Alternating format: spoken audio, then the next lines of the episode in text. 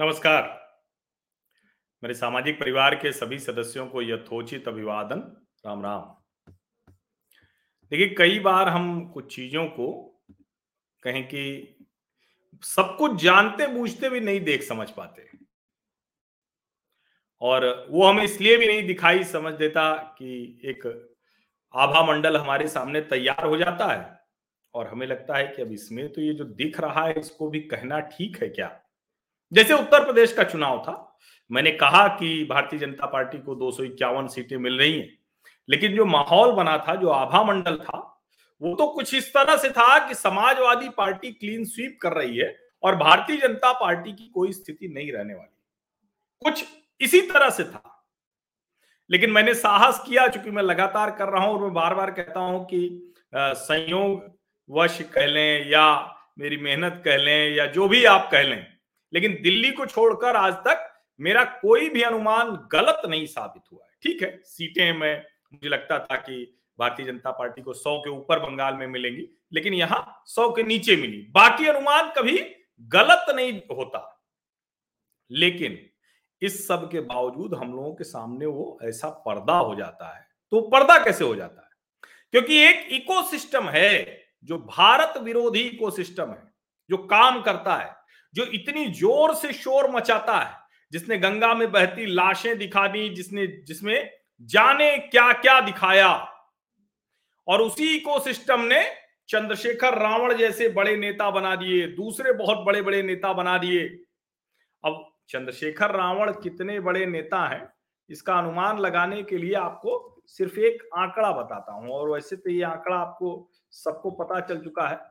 योगी आदित्यनाथ जी एक लाख मतों के ज्यादा अंतर से जीते हैं, एक लाख से ज्यादा मतों के अंतर से, और उस सीट पर चंद्रशेखर रावण लड़ने चले गए थे। जानते हैं कितना मत उनको मिला है? Seven thousand six hundred forty. Adityanath ji का मत है one lakh sixty five thousand four hundred ninety nine, Chandrashekhar का मत है seven thousand six hundred forty. तो जो इकोसिस्टम काम करता है भारत के विरुद्ध, जो इंडिया के अगेंस्ट जो प्रोपागेंडा करता है, वो इतना ही है। लेकिन उस प्रोपागेंडा मशीनरी को जगह कहां मिलती है? उस प्रोपागेंडा मशीनरी को इंटरनेशनल पब्लिकेशंस, जो अंतरराष्ट्रीय जो मंच हैं, वो जगह देते हैं। अब ये देखिए, पता नहीं अब दोबारा क्या कहेंगे, ये जरा देखिए, ये चंद्रशेखर रावण है और ये सत्रह फरवरी दो हजार इक्कीस टाइम्स ने एक लिस्ट छापी थी।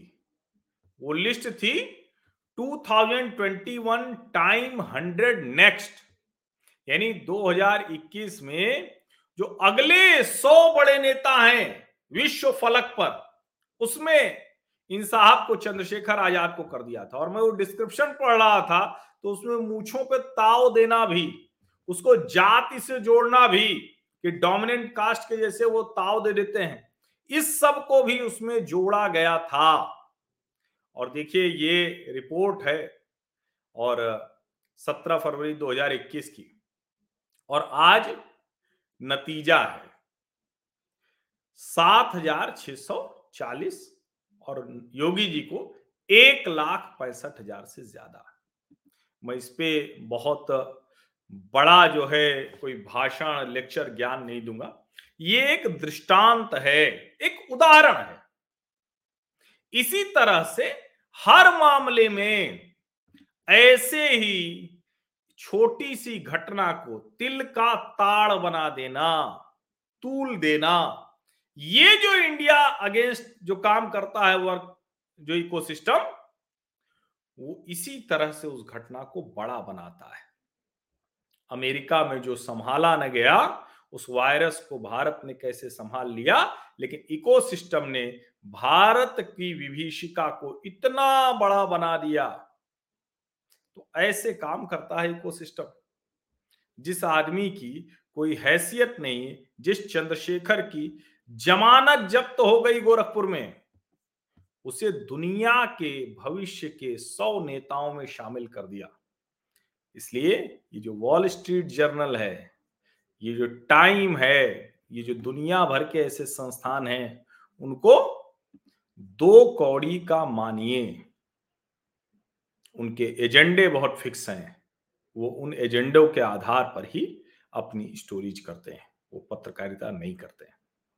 और वो इकोसिस्टम भारत में ऐसे भारत विरोधी मानसिकता के पत्रकारों को पुष्पित पल्लवित करता है, पोषित करता है। बहुत बहुत धन्यवाद।